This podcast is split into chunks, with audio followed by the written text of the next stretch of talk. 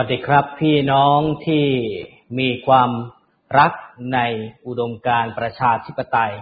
และหัวใจที่รังเกียจเผด็จการเช่นเดียวกันทุกท่านนะครับ วันนี้เนี่ยรายการห้องข่าวเล่าเรื่องโดยผมนะครับนัทพัฒน์อักหาจะมาพูดคุยพบปะกับพ่อแม่พี่น้อง อย่างแรกก่อนที่เราจะเข้าเรื่องนะครับ ก็ต้องขอแสดงความเป็นห่วง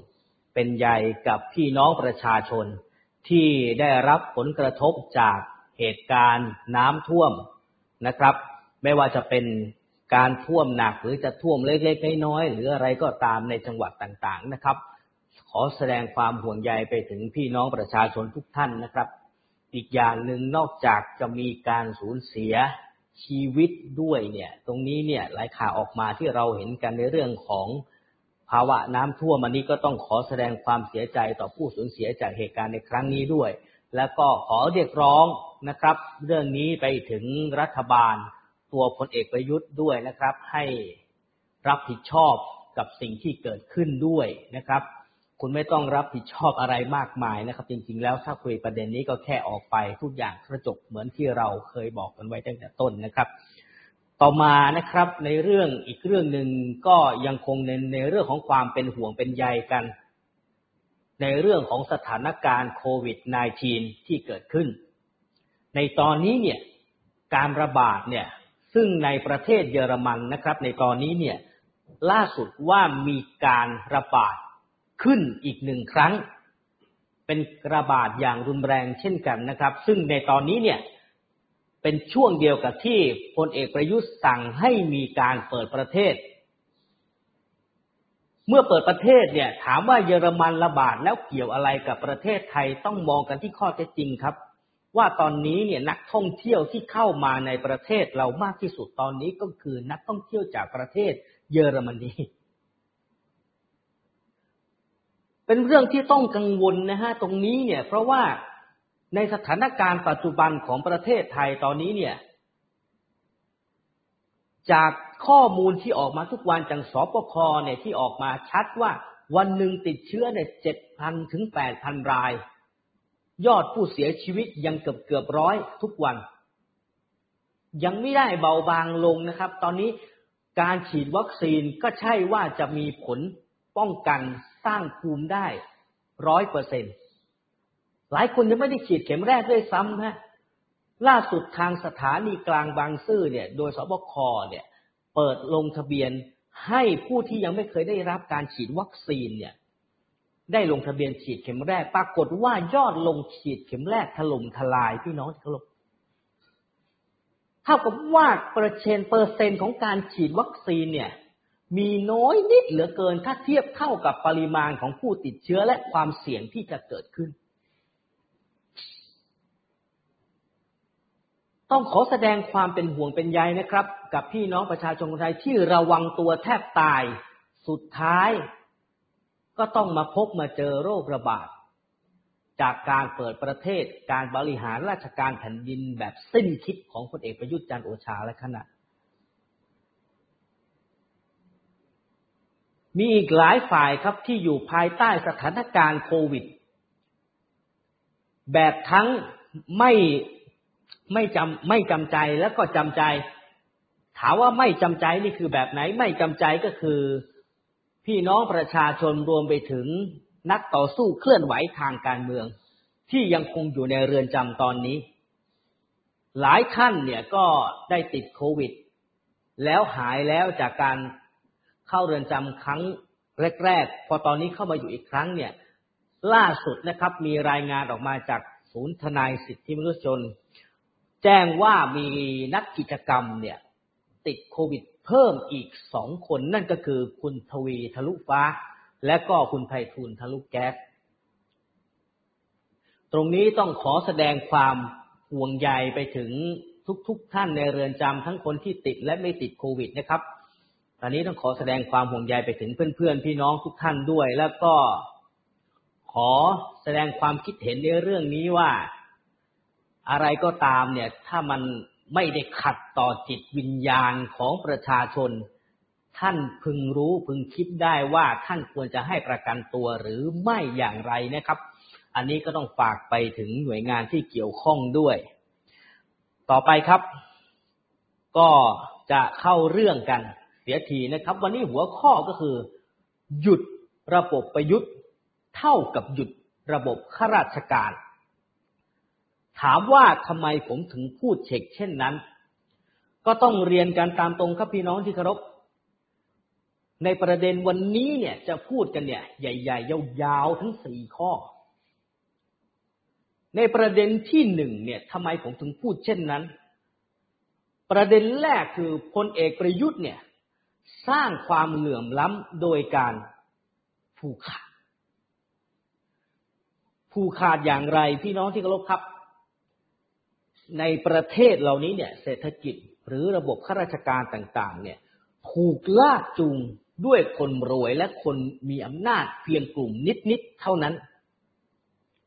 ซึ่งคนกลุ่มนี้เนี่ยพยายามทำทุกวิถีทางนะครับ เพื่อให้องค์กร เพื่อให้ธุรกิจ เพื่อให้พวกพ้องของตนเองเนี่ยอยู่รอดให้ได้ ไม่ว่าสภาพเศรษฐกิจสภาพสถานการณ์ทางการเมืองตอนนั้นจะเลวร้ายแค่ไหน คนพวกนี้จะใช้ทุกวิธี ไม่ว่าวิธีนั้นเนี่ย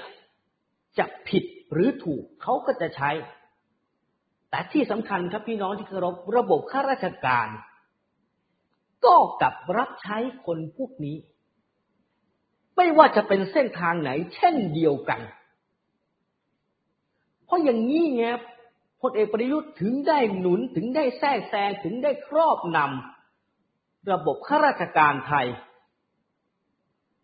ถ้าถามผมว่าทำไมข้าราชการถึงทำแบบนั้น ตามความเห็นผมนะครับ ก่อนที่จะมีการรัฐประหารของพลเอกประยุทธ์จันโอชาเนี่ย ในปี 2557 เนี่ย เราก็จะได้พบจำได้ว่ามีการชุมนุมของคนกลุ่มหนึ่งก็คือกลุ่มกปปส สมัยนั้นคือรัฐบาลของคุณยิ่งรักชินวัตร สิ่งที่เกิดขึ้นตอนนั้นคืออะไร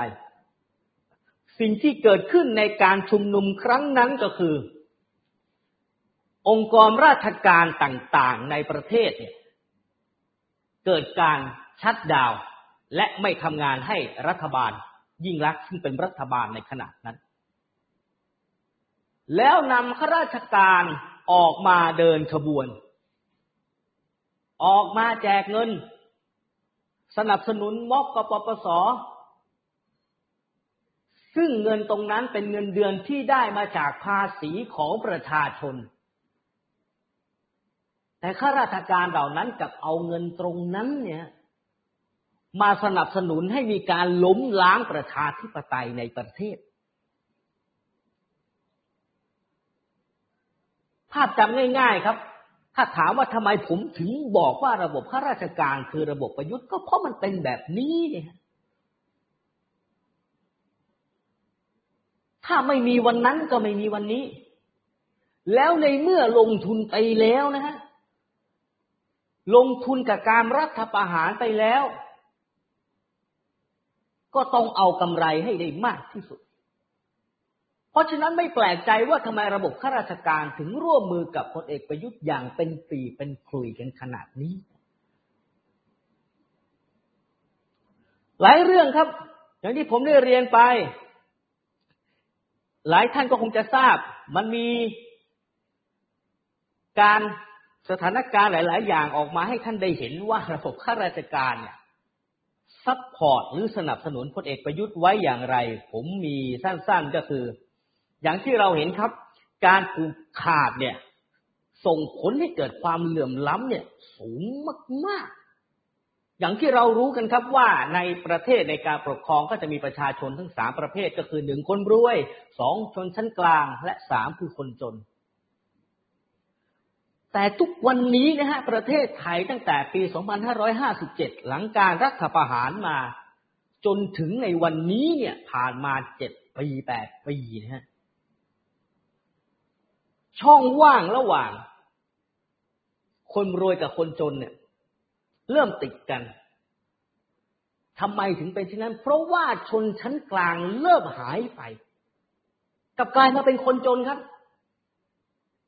ตอนนี้คนรวยเนี่ย ไม่ถึงหนึ่งเปอร์เซ็นต์นะฮะของประเทศนี้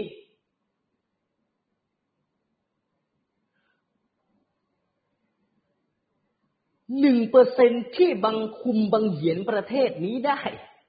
หนึ่งเปอร์เซ็นที่คือคนที่มีอำนาจนายทุนขุนพลทหาร รวมไปถึงระบบข้าราชการต่างๆ แต่คุมบังเหียนคนประเทศนี้ได้อีกเก้าสิบเก้าเปอร์เซ็นในประเทศ แล้วถามว่าพอคนพวกนี้คุมเนี่ย สิ่งที่เกิดขึ้นอย่างที่เราเจอคืออะไรก็คือทุนผูกขาดรายใหญ่ มักจะ ได้อะไรที่เป็นผลประโยชน์ใหญ่ ๆ โดยรัฐบาลโดยนโยบายของรัฐบาลพลเอกประยุทธ์เสมอนะ คนตัวเล็กๆเนี่ยอยากจะสตาร์ทอัพ อยากจะทำธุรกิจ SME ของตัวเองเล็ก ๆ น้อยๆ สุดท้ายเนี่ยการทำธุรกิจต้องใช้ทุนก็ต้องไปที่ธนาคาร แต่กว่าจะกู้ได้นะฮะก็ต้องใช้บ้านใช้ที่ดิน ในการไปค้ำประกัน เพื่อที่จะให้ได้ทุนมาลงทุน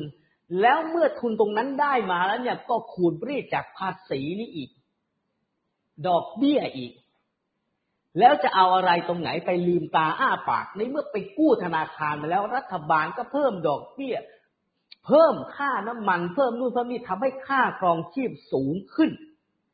แล้วจะเอาตรงไหนไปลืมตาอ้าปากได้ ถ้าพี่น้องนึกภาพตาม จะเห็นว่าทุกอย่างมันเป็นระบบ ที่กดให้ประชาชนจน แล้วค่อยแจก มันชัดเจนที่สุดครับว่าระบบที่อยู่ใกล้ตัวเรามากที่สุดก็คือระบบข้าราชการ ที่คุมวังเหียนโดยระบบของพลเอกประยุทธ์จันโอชาอย่างชัดเจนที่สุด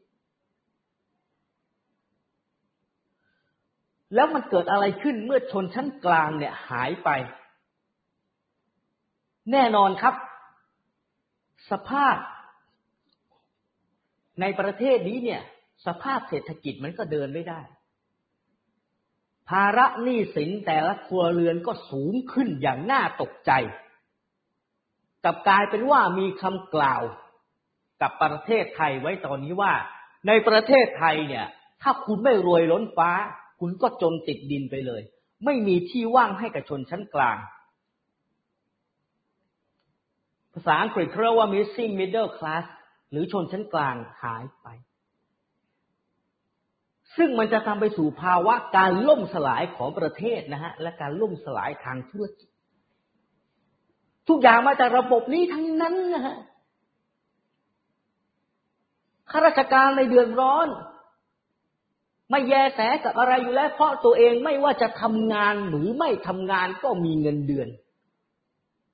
มีเงินเดือนไม่เท่าไหร่ครับ สามารถเบิกค่ารักษาพยาบาลตัวเองครอบครัวพ่อแม่ลูกเมียได้ และภาษีนั้นน่ะมันมาจากภาษีของประชาชน ท่านควรจะทำงานให้กับประชาชน ไม่ใช่ทำงานให้กับเผด็จการ อำนาจเราเป็นของประชาชน นักการเมืองเข้ามามีมามีไปแต่ประชาชนนั่นสิถาวร นักการเมืองไม่ได้เป็นคนให้เงินเดือนคุณนะฮะปลุกสามัญสำนึก จิตใต้สำนึกที่ถูกต้องของตัวเองได้แล้ว สะกดชัดๆนะสอเสือสระอา มอม้าหันอากาศยอหญิงสอเสือสระอำนอหนูสลือกอไก่สามัญสำนึก สะกดให้ชัดจำในใจ และท่านจะเข้าใจปัญหาประเทศนี้ได้ และท่านจะทำถ้าประชาชนเดือดร้อน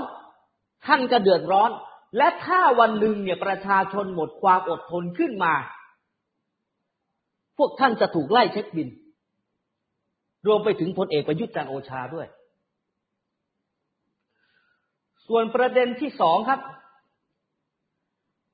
พลเอกประยุทธ์เนี่ย เอามาหิดเห็นแก่ตัว เลี้ยงไข่กับปัญหาที่เกิดในประเทศนี้ มาดูต่อมาว่าทำไมผมถึงกล่าวเช่นนั้นนะครับ อย่างที่เราเห็นครับ นโยบายต่างๆที่เกิดขึ้นเนี่ย ยิ่งภายหลังเนี่ยประมาณสักตั้งแต่ต้นปีขึ้นมาเนี่ย เราจะเห็นได้ชัดเจนขึ้นว่านโยบายต่างๆที่เกิดขึ้นมาเนี่ย โดยรัฐบาลเนี่ย กลับมีผลประโยชน์ที่ตกกับประชาชนเป็นหย่อมๆและไอ้หย่อมๆที่ว่าเนี่ย ซึ่งจะเป็นหย่อมที่เป็นฐานเสียงของรัฐบาลเสียส่วนใหญ่หรือแทบจะทั้งหมดเท่ากับว่านโยบายที่ออกมาโดยพลเอกประยุทธ์นะครับ ออกมาเพื่อหาเสียงไม่ได้ออกมาเพื่อแก้ไขปัญหาของประชาชนโดยตรง ถามว่าทุกวันนี้เนี่ย ปัญหาที่ประชาชนที่ประเทศกำลังเจออยู่เนี่ย มีอะไรบ้างโอ้ยมากมายครับ ไม่ว่าจะเป็นปัญหาเศรษฐกิจ ปัญหาการเกษตร ปัญหาของการว่างงาน มันเยอะ เยอะจนไม่รู้ว่าจะแก้จากตรงไหนก่อน อันนี้เข้าใจได้แต่ถ้าผู้นำที่มีปัญญา และต้องการจะแก้ไขปัญหาจริงๆเนี่ยมันแก้ได้ฮะ แก้ได้จริงๆนะฮะ แต่ก็ไม่ทำนะทำเป็นยอมๆเพื่อหาเสียงและเลี้ยงไข่ปัญหาต่างๆ ที่เกิดขึ้น ซึ่งไม่รู้ว่าจุดจบจะไปอยู่ตรงไหน ทุกวันนี้ประชาชนผูกคอตายกินยาตาย หนี้ครัวเรือนพุ่งทะลุเพดานตกงานนอนข้างถนน แต่ยังเอางบประมาณ แทนที่จะเอางบประมาณตรงนั้นมาเยียวยาคนเหล่านี้ก็เอางบประมาณไปคิดนโยบายเพื่อที่จะหาเสียงมากกว่าช่วยเหลือพี่น้องประชาชน ไม่อำมหิตเขาเรียกว่าอะไรฮะ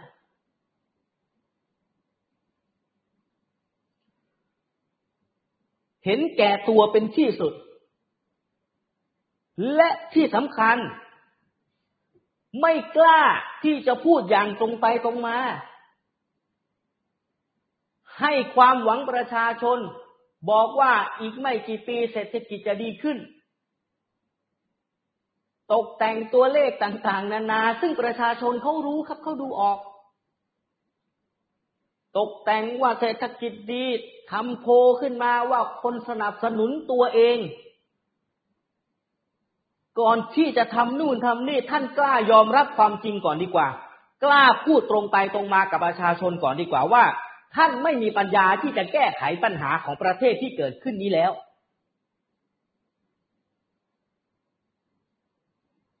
เหมือนกับการให้ยาแหละฮะ ถ้าประเทศนี้ปวดหัว ท่านก็แค่ให้ยาพารา แต่ท่านไม่ได้รักษาประเทศนี้อย่างจริงจัง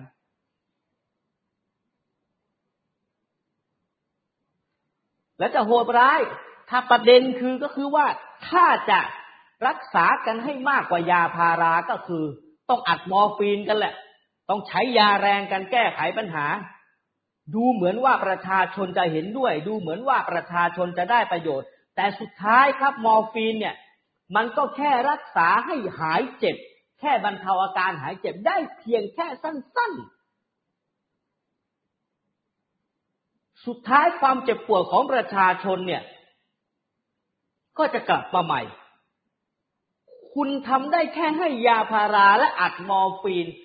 กับปัญหาเศรษฐกิจปัญหาของประชาชน แต่คุณไม่สามารถรักษาอนาคตของเยาวชน ไม่สามารถรักษาชีวิตของประชาชน และไม่สามารถรักษาอนาคตของประเทศชาติเอาไว้ได้ รัฐบาลต้องพูดอย่างตรงไปตรงมาครับ ว่าแม้จะเปิดประเทศเนี่ย ก็ไม่ได้ทำให้เศรษฐกิจดีขึ้นโดยฉับพลัน ต้องพูดกันตามตรงกับประชาชน จะได้ช่วยกันแก้ไข แต่ตอนนี้ให้พูดให้ตายประชาชนก็ไม่ฟังท่านนะฮะ แต่ท่านต้องพูดความจริง ท่านต้องพูดความจริงว่า ต่อให้เปิด ทั่วประเทศ เศรษฐกิจก็ไม่ดีขึ้น เพราะอะไร ก็เพราะว่า เศรษฐกิจการท่องเที่ยวนักธุรกิจในประเทศไทย ประชาชนคนไทยที่ทำการค้าการขายในประเทศเนี่ยเขาปิดกิจการเขาขายกิจการกันไปหมดแล้ว แล้วคนที่เข้ามาซื้อกิจการคนที่เข้ามาครอบงำกิจการโรงแรมกิจการร้านอาหารต่างๆ เป็นชาวต่างชาติเสียแปดสิบเปอร์เซ็นไปเสียแล้ว สุดท้ายเงินไม่ได้เข้าประเทศไทยแต่อย่างใดเลย ทำไมท่านไม่พูดเรื่องนี้กับประชาชน นี่คือความจริงที่ท่านต้องพูดนะ ว่าเศรษฐกิจไม่มีทางดีขึ้น เพราะว่าต่างชาติได้ถือครองสินทรัพย์ ถือครองกิจการของไทยเนี่ย ไปมากกว่าเจ็ดสิบแปดสิบเปอร์เซ็นแล้วท่านต้องบอกเขาดีฮะและประชาชนชาวนาที่ทำเกษตรกรท่านก็ต้องบอกเขาสิครับ ท่านบอกความจริงของท่านไปเลย ว่าท่านไม่สามารถแก้ไขปัญหาเกษตรกรได้ทำได้แค่แพงเยียวยาสินค้าเกษตรกร ไปวันๆเท่านั้นนะทำนโยบาย แบบไร้ทิศได้ทาง ซึ่งไม่รู้ว่าสุดท้ายเนี่ยปัญหาการเกษตรจะไปฉกที่ตรงไหน ท่านพูดดิฮะข้อเท็จจริงอันนี้ท่านพูดสิครับ ไม่ใช่มาวาดโลกสวย บอกว่าสิ่งนั้นจะดีขึ้น สิ่งนั้นจะดีขึ้น แก้ไขปัญหามันเด็กแปดขวบ ผักชีแพง ก็ให้ทหารไปปลูกผักชีในค่าย ตอนนี้ผมค่อนข้างงงนะฮะว่าทหารประเทศนี้ทำอะไรบ้างนอกจากรัฐประหารและปลูกผักชี นี่แหละฮะ การแก้ไขปัญหาวิสัยทัศน์ของผู้นำมันไม่เคยมีและประเทศนี้มันจะมีวิสัยทัศน์ได้ยังไงเนี่ย เสนอหน้าตัวเองไปยืนท่ามกลางกลุ่มผู้นำโลก ให้ทีมงานถ่ายรูปตัวเองกับผู้นำโลก แต่ละคนและเอามาลงในโซเชียลมีเดียของตัวเอง โชว์ให้ประชาชนเห็น แสดงเป็นในในว่าทั่วโลกเขายอมรับตัวเอง ทั้งๆทที่จริง ๆ แล้วตัวเองเดินเสนอหน้าไปยืนคุยกับเขา แล้วให้ทีมงานถ่ายรูปและเอามาลงเพื่อโปรโมตตัวเอง แถวบ้านผมเรียกหน้าด้านครับ ต่อมาฮะเราก็ต้องคุยกันต่อในเรื่องของข้อที่สามนะครับ ข้อนี้อาจจะยาวสักนิดหนึ่ง ก็คือพลเอกประยุทธ์เนี่ย ถังแตก ถังแตกนะครับ อืมรวมไปถึงระบบราชการที่ถังแตกด้วย ถังแตกและที่สำคัญคือไร้เครดิตอีกต่างหากไร้เครดิตอย่างไร ตอนนี้นะครับต้องคุยกันตรงไปตรงมาจริง ๆ ว่าวิกฤตศรัทธาของผู้นำก็คือตัวพลเอกประยุทธ์เนี่ยไม่เหลือแล้วแม้ในประเทศตัวเองด้วยซ้ำไม่ต้องพูดถึงเวทีผู้นำโลกครับไม่มี และไม่เคยมีด้วย ไม่มีประเทศประชาธิปไตยไหนที่ยอมรับนะครับ แล้วให้เครดิตกับผู้นำที่มาจากการรัฐประหารไม่มี ซึ่งเขาก็รู้ตัวเองนะฮะว่าเป็นยังไง ถามว่าถังแตกเนี่ย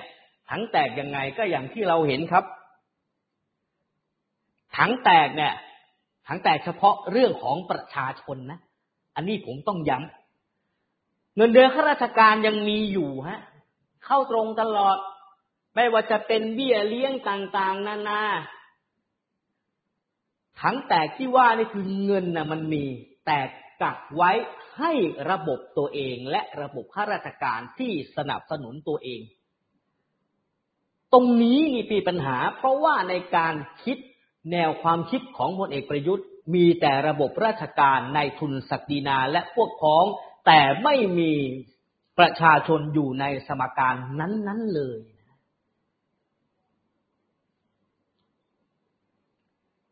พอประชาชนเดือดร้อน นโยบายต่างๆ ที่จะต้องใช้งบประมาณออกมา ก็กลับแจ้งว่า ต้องรองบประมาณ งบประมาณได้แค่นี้ได้แค่นั้น ถ้าขอร้อยได้ไม่เกินสามสิบสุดท้ายนโยบายออกมา ประชาชนต้องตื่นแต่เช้ามืด เพื่อมารอแย่งกันเหมือนประเพณีชิงเปรต ท่านเห็นประชาชนเป็นอะไรไม่ทราบ และผมเรียนไปถึงพี่น้องประชาชนว่าถ้าท่านได้ฟังและท่านนึกภาพตาม ท่านลองตระหนักตัวเองดูว่าที่ผ่านมาเนี่ย ทั้งระบบประยุทธ์และระบบข้าราชการเนี่ยเขาหายเห็นท่านเป็นประชาชนที่พร้อมจะให้บริการจริงหรือไม่ หรือแค่ทำไปวันๆเหมือนกับคำกล่าวของข้าราชการที่เขากล่าวไว้ว่า เช้าชามเย็นชาม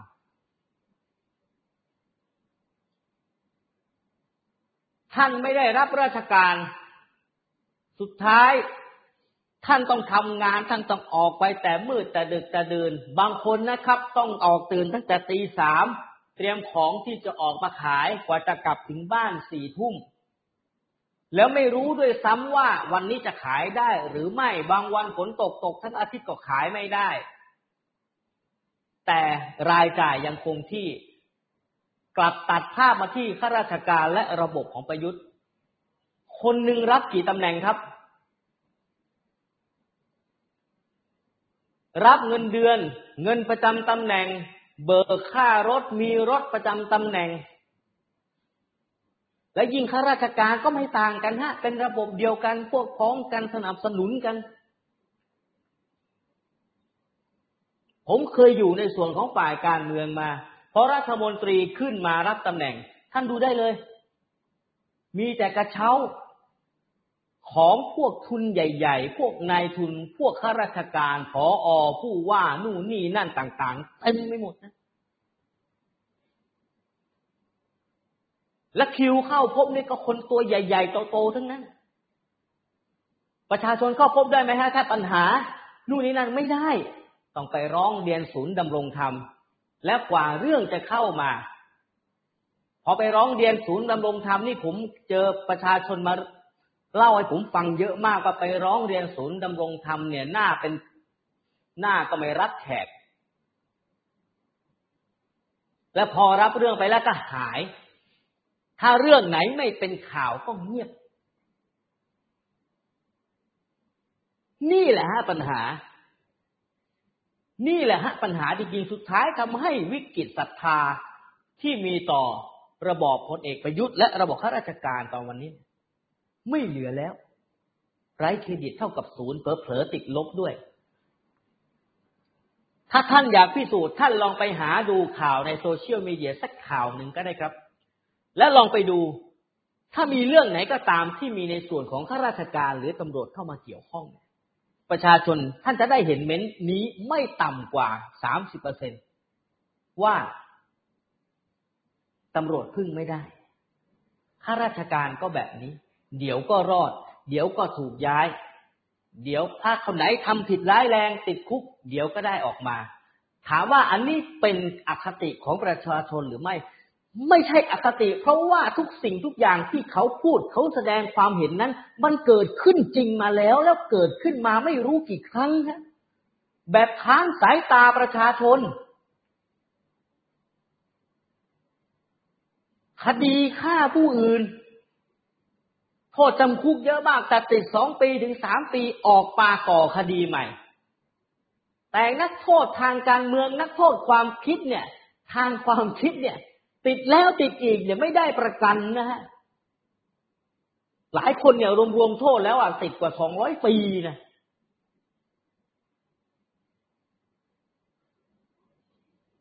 ก็เพราะมันเป็นแบบนี้เนี่ยฮะ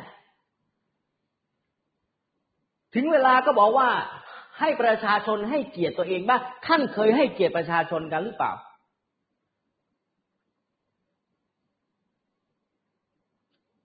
ประชาชนบอกให้ท่านทำงานอย่างตรงไปตรงมา ท่านก็บอกว่านายสั่ง เดี๋ยวจะเดือดร้อน ท่านก็ยังเกรงใจ ท่านก็ยังกังวลในระบบของพลเอกประยุทธ์ หลายท่านนี่ไม่มีกังวลครับ อุดมการยึดมั่นไม่ทำอะไรไม่ทำอะไรก็ตามที่ค้านต่อความรู้สึกของพลเอกประยุทธ์จันโอชา เป็นความอัปยศที่สุดของประเทศทุกวันนี้ที่มันเกิดขึ้น ผมเข้าใจได้นะ ในทุกๆสมัย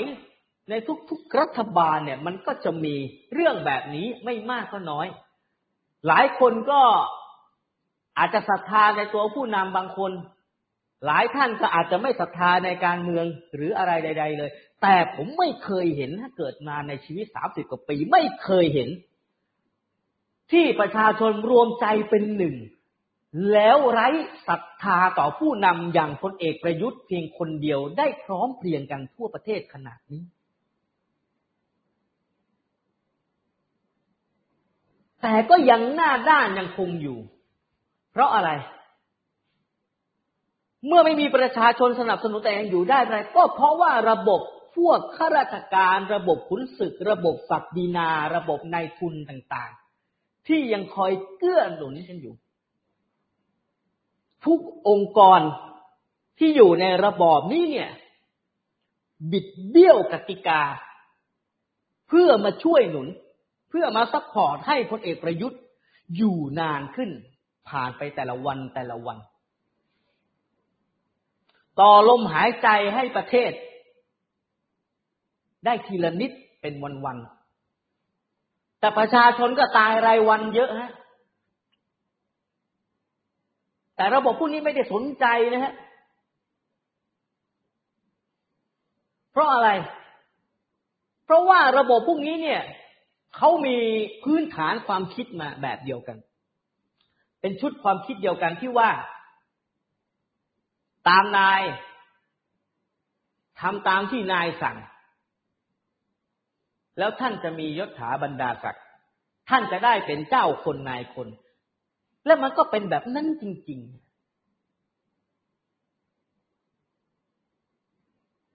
นี่แหละฮะ สิ่งที่มันกดทับครอบน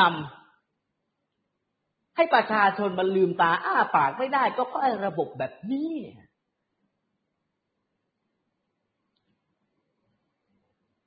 และคนที่ได้ประโยชน์สูงสุดคือใคร ก็คือพลเอกประยุทธ์ ไม่ใช่คนอื่น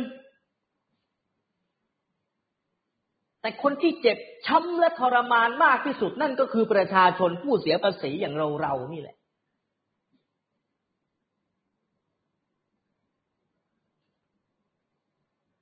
ผมถึงได้บอกไว้ว่านี่คืออมหิต อย่างที่สุดนะฮะต่อมาครับ ในข้อสุดท้าย ผมเกริ่นไปตั้งแต่เมื่อสักครู่แล้วว่า ระบบราชการเนี่ยที่รับใช้ทุกสถาบัน ตั้งแต่ในทุนขุนศึกศักดินา แต่ไม่เคยมีประชาชนอยู่ในสมการอันนี้เนี่ย ผมเกริ่นไปเมื่อสักครู่แล้ว ถามว่าข้าราชการที่เป็นข้าราษฎรจริง ๆ มีไม่มีนะฮะแต่สุดท้ายเนี่ย ก็ถูกระบอบนี้เนี่ย มันครอบนำจนไม่สามารถที่จะทำอะไรได้ เพราะว่าข้าราชการที่เป็นข้าราษฎรที่เห็นประชาชนเป็นใหญ่จริง ๆ เนี่ยมันไม่เจริญก้าวหน้าในหน้าที่ มันไม่ไปไหนฮะเพราะว่าไม่สนับสนุนเขาเห็นประชาชนเป็นใหญ่ ก็ต้องตัวเล็กๆอยู่ในนั้น เป็นแกะดำของระบบข้าราชการ ก็เพราะมันเป็นอย่างนี้เนี่ยฮะอย่างที่ผมเกริ่นไปก่อนหน้านี้ว่าอะประชาชนได้รับประโยชน์จากข้าราชการข้าราชการคนไหนทำประโยชน์ให้กับประชาชนนะ แต่ถ้าไปขัดขาผู้มีอำนาจขัดขาพลเอกประยุทธ์ ขัดขาคนของพลเอกประยุทธ์ มีอันต้องกระเด็นไปเสียทุกราย เราเห็นกันอย่างนี้จริงๆนะ แต่กลับไปตบรางวัลให้ใครฮะตบรางวัลให้กับข้าราชการที่ไม่เคยทำประโยชน์ให้กับประชาชน แต่เป็นคนของตัวเอง เราจะอยู่กันอย่างนี้จริงๆเลยฮะไม่ต้องทำอะไรครับ รับราชการเดินตามผู้ใหญ่เข้าไว้ ประชาชนไม่ต้องไปสนใจ สนใจแค่ว่า พลเอกประยุทธ์ต้องการอะไรก็ทำตาม สุดท้ายก็จะได้ตำแหน่งสูงขึ้น ได้รางวัลตอบแทน เหมือนที่ตัวเองตั้งใจไว้ การเจริญเติบโตในหน้าที่ราชการของประเทศไทยนี้จะเอาแนวนี้กันจริง ๆ นะ ผมเข้าใจนะว่ามันเป็นมานาน ก็เพราะว่ามันเป็นมานานเนี่ยแล้วมันถึงได้เป็นหนอนกัดเซาะประเทศ ทำให้มันไปไหนไม่ได้เนี่ย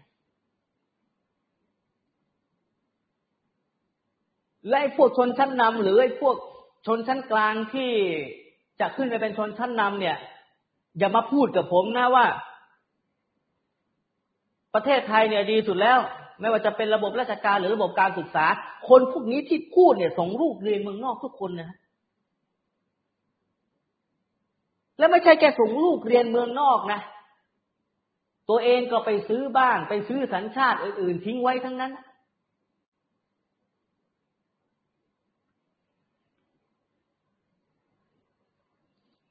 ผมเวลาพูดเรื่องนี้นะต้องขออภัยพี่น้องว่า ผมค่อนข้างที่จะ มีมีน้ำโหเพราะว่า ส่วนตัวก็โดนโดนมาเยอะเหมือนกัน ก็เหมือนกับพี่น้องประชาชนนะครับ ก็โดนระบบข้าราชการโดนระบบประยุทธ์เล่นงาน ไม่ว่าจะเป็นการดำเนินคดีที่ไม่เป็นธรรม การจับกุมคุมขังต่างๆ นานา พี่น้องก็คงจะเจอไม่ต่างกับผม คิดว่าเขาเข้าใจกันมากขึ้นอย่างที่ผมได้เรียนไปว่าความเน่าเฟะของระบบข้าราชการที่ทำและนำโดยพลเอกประยุทธ์ทุกวันนี้เนี่ย ไม่สามารถนำพาประเทศเนี่ย ไปข้างหน้าได้ ตราบใดที่ระบบราชการยังรับใช้สถาบัน ต่างๆ เช่นนายทุนทหารหรือศักดินาต่างๆ โดยที่ในสมการความคิดของระบบข้าราชการไม่มีประชาชน มันไปไม่ได้ครับ มันก็จะวนลูปอยู่อย่างนี้ มือการเลือกตั้ง สุดท้าย พอรัฐบาลไหนขึ้นมานายทุนที่เป็นคนหนึ่งเปอร์เซ็นนั้นไม่พอใจเนี่ย ระบบข้าราชการนี่ก็จะดำเนินการทำทุกวิถีทางให้นายกรัฐมนตรีหรือรัฐบาลในขณะนั้นเนี่ย หลุดออกจากตำแหน่ง ถ้าไม่สามารถทำได้ก็จะต้องอาศัยทหาร ซึ่งก็อยู่ในระบบข้าราชการเช่นเดียวกันทำการ ถือปืนออกมารัฐประหาร แล้วก็ครอบนำประเทศไปอีก แล้วก็ให้มีการเลือกตั้งใหม่ สุดท้ายก็วนลูปกันอยู่อย่างนี้ มองให้ชัดครับว่าทุกอย่างที่เกิดขึ้นนี่คือ เกิดขึ้นจากระบอบของประยุทธ์ทั้งสิ้นนะ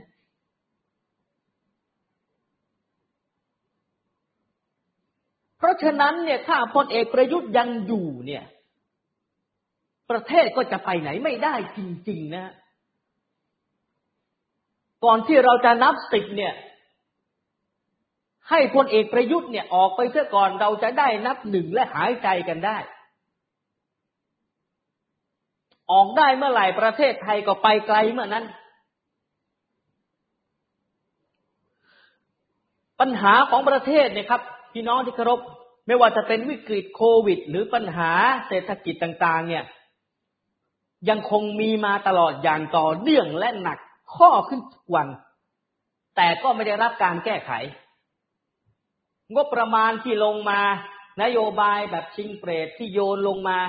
ระบบข้าราชการก็ทำงานกันแบบเช้าชามเย็นชาม เบี้ยเลี้ยงแรกเกิดของบุตร เดือนละหกร้อยแต่บางคนลูกสองขวบแล้วยังไม่ได้นะ เงินหายไปไหน เรื่องนี้ต้องตามกันต่อ เดี๋ยวผมจะตามต่อในสัปดาห์ต่อๆไปครับ วันนี้พูดถึงในเรื่องนี้ก็คือ การแก้ไขเนี่ย อย่างที่เราเห็นเนี่ย ภาพที่ตอบโจทย์ชัดที่สุดเอาคุยแบบขำๆก็คือว่า การแก้ไขปัญหาอย่างที่ผมบอกไปว่ารัฐบาลเนี่ย ใช้เหมือนการให้ยาพาราเหมือนการให้มอร์ฟีน แค่ระงับความเจ็บปวดชั่วคราวไม่ว่าจะเป็นการใช้คนละครึ่งหรืออะไรแต่คนละครึ่งเนี่ย ประชาชนได้ประโยชน์ ก็จริงนะฮะแต่ถ้าในมองข้อเท็จจริงนี่โหดร้ายมาก เพราะถ้าพี่น้องประชาชนไม่เติมเงิน ไม่ควักเงินของตัวเองออกมาใช้ ท่านก็จะไม่ได้การช่วยเหลือ ทั้งครั้งที่จริง ๆ การช่วยเหลือนี้ควรจะได้โดยที่ไม่มีข้อแม้เสียด้วยซ้ำนะ มันโหดร้ายจริง ๆ การแก้ไขปัญหาปัญญาทุกอย่างก็เหมือนกับผักชีที่โรยหน้า ไม่แปลกใจที่ผักชีแพงนะฮะหรือให้ทหารไปปลูก เพราะว่าทหารเนี่ยใช้มากที่สุดในการโรยหน้าตัวเอง การแก้ไขปัญหาเศรษฐกิจครับ ถ้าพูดกันจริง ๆ นะครับ ตอนนี้เนี่ยจะสรุปทั้งหมดการแก้ไขปัญหาเศรษฐกิจพี่น้องที่เคารพครับ เราจำเป็นอย่างยิ่ง ต้องอาศัยความแน่วแน่วิสัยทัศน์ที่ชัดเจนของผู้นำซึ่งเราหาไม่ได้ในตัวของพลเอกประยุทธ์และมันไม่เคยมี เมื่อมีวิสัยทัศน์แล้วผู้นำต้องกล้าพูดอย่างตรงไปตรงมากับประชาชนเสียด้วยว่าปัจจุบันนี้ สถานการณ์ของประเทศเป็นอย่างไร แล้วจะแก้ได้ไปในทางไหน แล้วการช่วยเหลือ นโยบายต่างๆที่ออกมาจะต้องไม่เป็นการให้ยาแก้ปวด หรือให้ระงับความเจ็บปวดของประชาชน แค่เพียงช่วงเวลาสั้น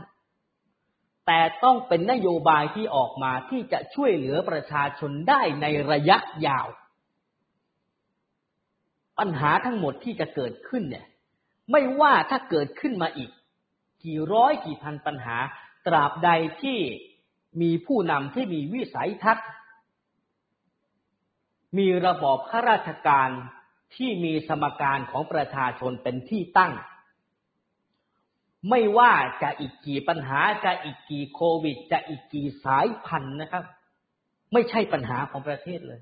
เพราะว่าประเทศจะมั่นคงประชาชนจะมั่งคั่ง มีผู้นำที่มีวิสัยทัศน์มีความแน่วแน่ในการแก้ไขปัญหา และมีศรัทธาของประชาชนที่จะช่วยกัน ในการแก้ไขปัญหาประเทศ สุดท้ายประเทศจะเดินไปได้ข้างหน้า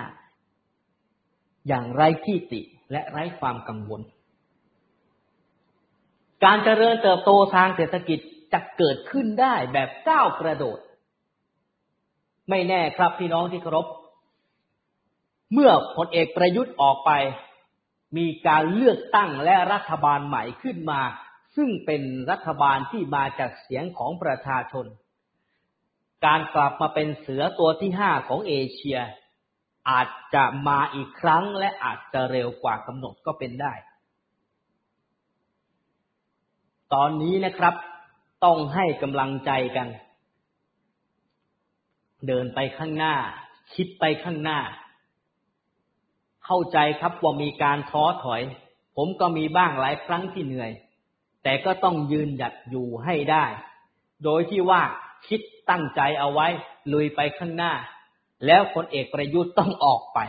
แล้วใครก็ตามนะครับ ที่ไล่พลเอกประยุทธ์ที่ไม่เอาพลเอกประยุทธ์เนี่ย เราทุกคนก็คือพี่น้องของเพื่อนกัน ไม่ว่าจะเป็นยังไงก็ตาม สถานการณ์แบบนี้ครับพี่น้องที่เคารพไม่ว่าจะเป็นโควิด หรือจะเป็นเศรษฐกิจ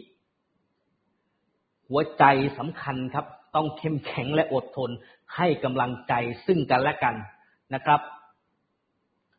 ผมก็จะมาพบปะพูดคุยกับพ่อแม่พี่น้องทุกๆ สัปดาห์นะครับ มาพูดถึงปัญหาที่เกิดขึ้น แล้วก็ข่าวทางด้านของการเมืองการวิเคราะห์ต่างๆ แล้วก็ในเรื่องของเศรษฐกิจบ้างเพียงเล็กน้อย มาแลกเปลี่ยนปัญหากันระหว่างสัปดาห์นะครับ ก็สามารถที่จะ ส่งเรื่องร้องทุกข์มาที่ผมได้นะครับ เพจ Facebook นะครับนัตวัฒน์อาคาห้านะครับ สามารถส่งเรื่องร้องเรียนได้ ผมก็จะนำเรื่องนั้นมา